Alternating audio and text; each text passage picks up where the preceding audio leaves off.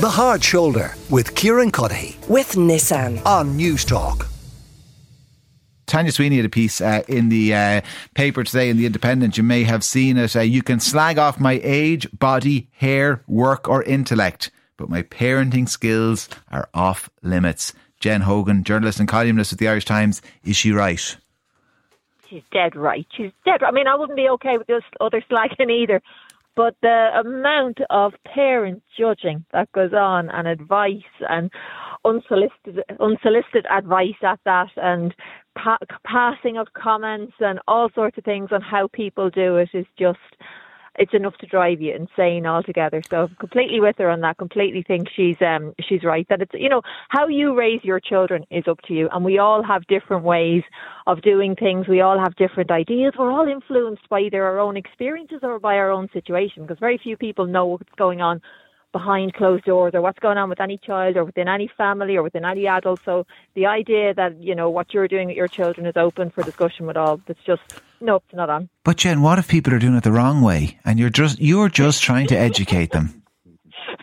Although I isn't go- no, sorry, you got me laughing there. Um, yes, if they're doing it the wrong way, even if they're doing it the wrong way, you keep your tuppence worth to yourself. But that is the funny thing, like how others see, you know, my way is the right way. You know, this is the way that it should be done.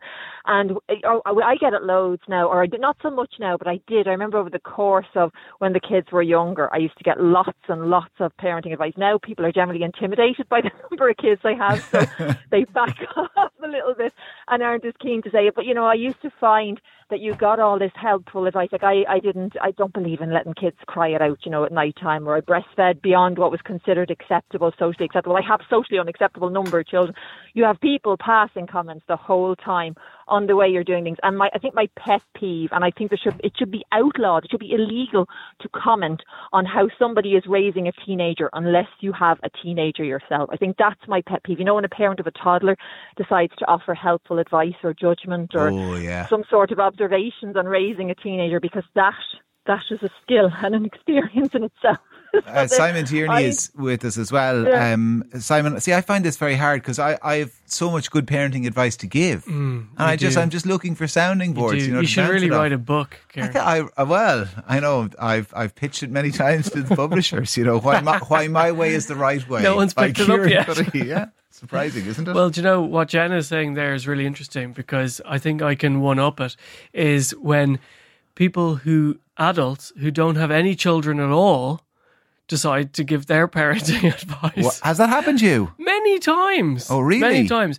But it's usually delivered out of their own self interest. So it's probably to do with them wanting me to come out, you know, for a few drinks or something like that. And it's like, Oh, so you're talking about your fri- your peer group here, kind of Yeah, friends yeah. of yours who don't have kids. Yeah, yeah, exactly. So that that really uh, that really grinds my gears because like they're coming from a place of no experience um, in that area. But I think um, more broadly, like if you think about parenting advice and who we're getting it from, like uh, my, myself included, a lot of us are constantly consuming parenting advice, whether it's through newspaper columns, through items on radio, um, or through books. Uh, Like we've got shelves of parenting advice manuals at home for sleeping, for tantrums, for this, that, and the next thing. Um, and they all have more inventive titles uh, after the last one. But uh, when it so we're happy to consume that type of parenting advice but we become very sensitive if the advice is delivered by a human being that we're speaking with. So, uh, so I don't know why what the difference is there between those two things. Is it context? So often, so in in the case of the books or columns, and maybe Jen is writing some of them, and you you, you you're actively seeking advice Mm. in, in those situations. Whereas often when it's a human giving it, they don't just randomly come up to you on the street and say, you know, if you're walking down the street with your daughter, someone doesn't walk up and say. Simon, do you know a really good trick to get the kids to go to sleep at night? Yeah. Well, they, they, what happens is they only intervene and offer the advice when something is going wrong. So it's the con, and then Exactly. you feel like the advice is actually coming with an element, a little sprinkling of judgment. Exactly. And that's why if we're reading a parenting book, it's completely impersonal and we don't know the person. That writer of the book doesn't know us. So the exchange is kind of blind and faceless. But if someone is giving us advice person to person, it's very, very difficult for us not to take that personally as a form of criticism and we become defensive.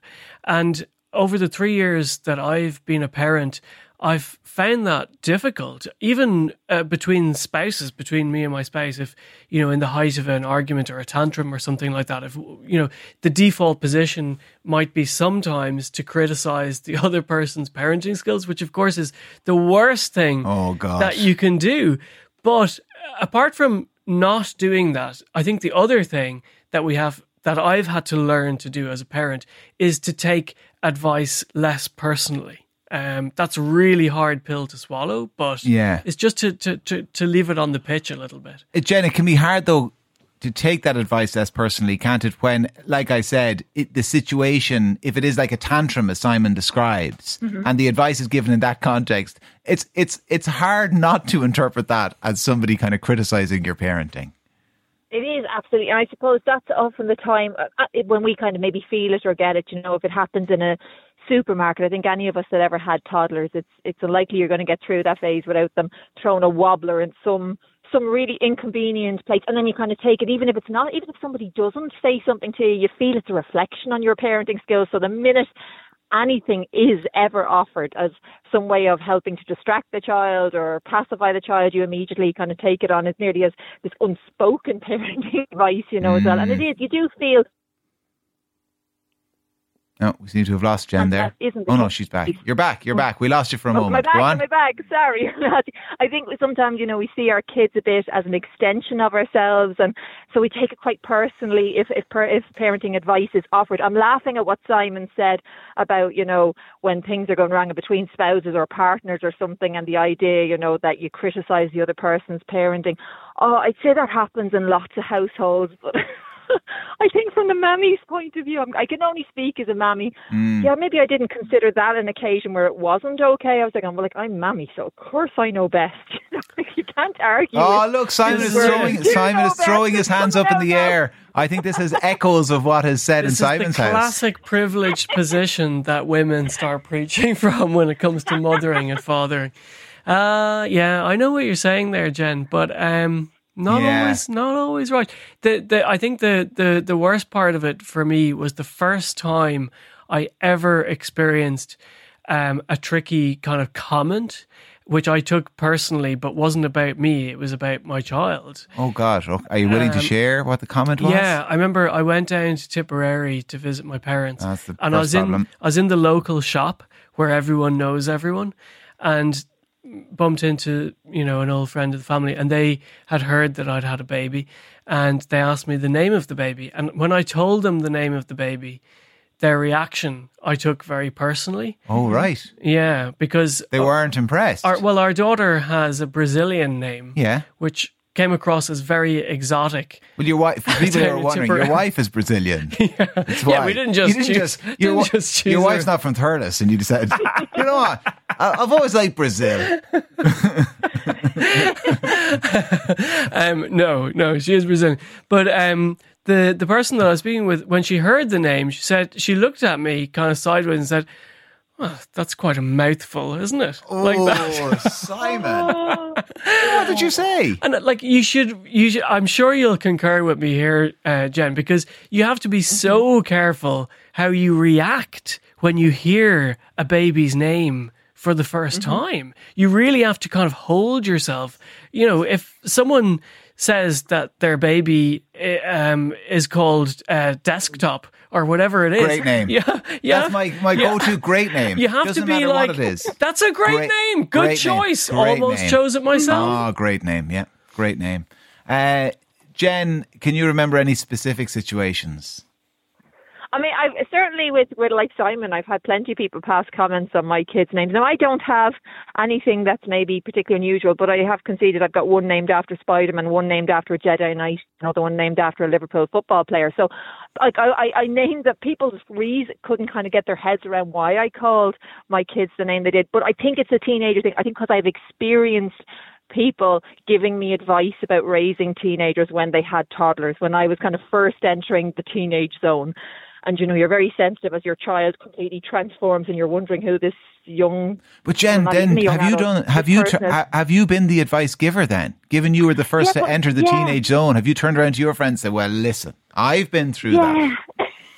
I have, but usually when I'm asked, and I am asked a lot because of the nature of my job, and because I wrote a parenting book, I am actually asked a lot of, uh, for advice. I mean, my social media, my DMs are full of people asking for advice particularly around the teenage years or around maybe the very early years. So I get a lot of questions, but there's a big difference between um, sharing what you think might help or might work and the way you share it. You know, you have to be so mindful that nobody ever walks away thinking they're doing something wrong. They're doing something differently. Maybe this different approach might help. That's, you know, it might, it might not. It's a minefield. Head down. We all get through it together. And that's, I suppose, the way you have to approach parenting because there's no hard and fast rules. Kids are so different to each other. Yeah. Even if you manage to sail through rearing and raising one, it doesn't mean the next is going to be the same. They're very different personalities, very different people, and that's what's so fabulous and terrifying at the same time. So I do offer it, but I am asked a lot. So it's not that I'm yeah. going up or I see some. I might give a parent a smile or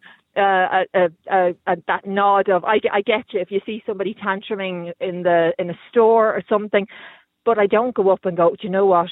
You really need to put some manners on him or her or, or do the yeah. tut tutting or anything like that. And I have been in the presence of somebody who did it one time. And the thing is, I could clearly see that they were ta- they were talking about another child, it wasn't mine, and they were given out to me, just a, a stranger, giving out to me, going, look at that. Now, those parents want to get a hold of that, that young lad over there now and, you know, put some manners on him. And it was very clear that to me watching that that child had additional needs of some sort and was having um, an over was overwhelmed and was having yeah. some sort of sensory meltdown, and it really wasn't helping. It doesn't help any parent, but it's just difficult for parents who have children who have additional needs and maybe it's not visible, it's not obvious what's going on with any kid and they've got another adult there sitting in judgment on well, how I, they're I, doing it. Yeah, so, I think, uh, Simon, you don't strike me as someone who'd be kind of naturally ju- judgmental, but were you even less so post having a child? Oh, totally. Of other parenting. I, I I, I, wouldn't have been averse to the odd mutter under my breath before totally. I had kids, and then I, I, realised, oh God, this is an absolute waking nightmare. When Jen mentioned that, there, I mean, sorry, I was it's, definitely it's one of those that, people. it's a waking nightmare. I was definitely in one of those people in a restaurant or yeah. at the cinema or something where you'd kind of give a sideways glance of disapproval, yeah. you know, which I'm so embarrassed about now. Like I had an experience recently. It just came to me this afternoon. Um, but I remember kind of feeling at the time that it, it was someone came. It was a friend came over to our house, and when when they arrived, the TV was on, and my daughter was watching uh, cartoons, yeah, or Disney or whatever, and um, the friend said made a kind of a comment like, um, "Oh, we we don't have a TV in our house." Which is this classic, yeah, it's that classic thing the, the, kind of the superiority complex that yeah. Uh, people that don't have a television have. Um, my, oh, my kids I, just play with wood that we've whittled from yeah, trees exactly. In, in yeah. our orchard. You know, yeah. yeah these exactly. are the people who are not paying the TV license. We yeah, really yeah, yeah exactly. We really, they, they, they, need to start paying. What grinds my gears is a celebrity who has had a baby, then writing a parenting book to give the benefit of their wisdom to somebody else. I like this one. My aunt asked me what my child's name was, and I said, "It's Laura." Oh, he's a girl, is he? Is what she said. Couldn't help but laugh. Simon Tierney, Jen Hogan, listen, a pleasure, uh, both of you, and enjoy the weekend. The Hard Shoulder with Kieran Cuddihy. With Nissan. Weekdays from 4 on Newstalk.